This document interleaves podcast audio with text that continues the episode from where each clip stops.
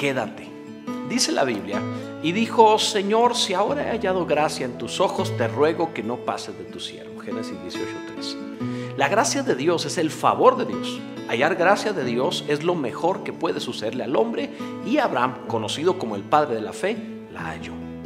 ¿Qué hubiéramos hecho en su lugar? ¿Qué pediríamos? Si he hallado gracia, dame un hijo. Eso es lo que anhelaba el patriarca. Si he hallado gracia, bendíceme. Y después de todo, pues dependemos de Dios. Si he hallado gracia, dame más vida. Porque finalmente todos queremos mejor y más larga vida. Abraham podía haber pedido riquezas o lo que viniera a su mente, pero su oración fue que si había hallado favor de Dios, no pasara de él. Podía eh, simplemente pedir lo que sea, pero pidió que se quedara con él. Esta es una gran oración. Es la mejor idea que tuvo el patriarca en toda su vida. Es mucho mejor tener la presencia de Dios que las puertas abiertas, porque si Dios está, todo estará bien.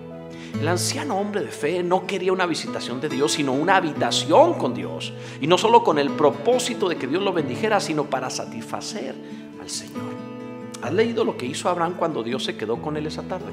Se dedicó a servirle, le dio de comer, agua para sus pies, pan recién hecho, mató un cabrito y lo preparó en su honor y de paso le sacó el perdón para su sobrino Lot. Además de la promesa de un hijo para el siguiente año para él. Esto fue increíble. Este es el mensaje. No necesitas la gracia o el favor más de lo que tú necesitas a Dios. ¿Sabías que esa es la promesa del nuevo pacto? Dios desea vivir contigo y estar dentro de ti. Conviértete en un gran anfitrión de la presencia de Dios. Satisface sus deseos. Reténlo. Sus deseos son órdenes, decía un cartel publicitario, y esto es muy real, tratándose del Señor.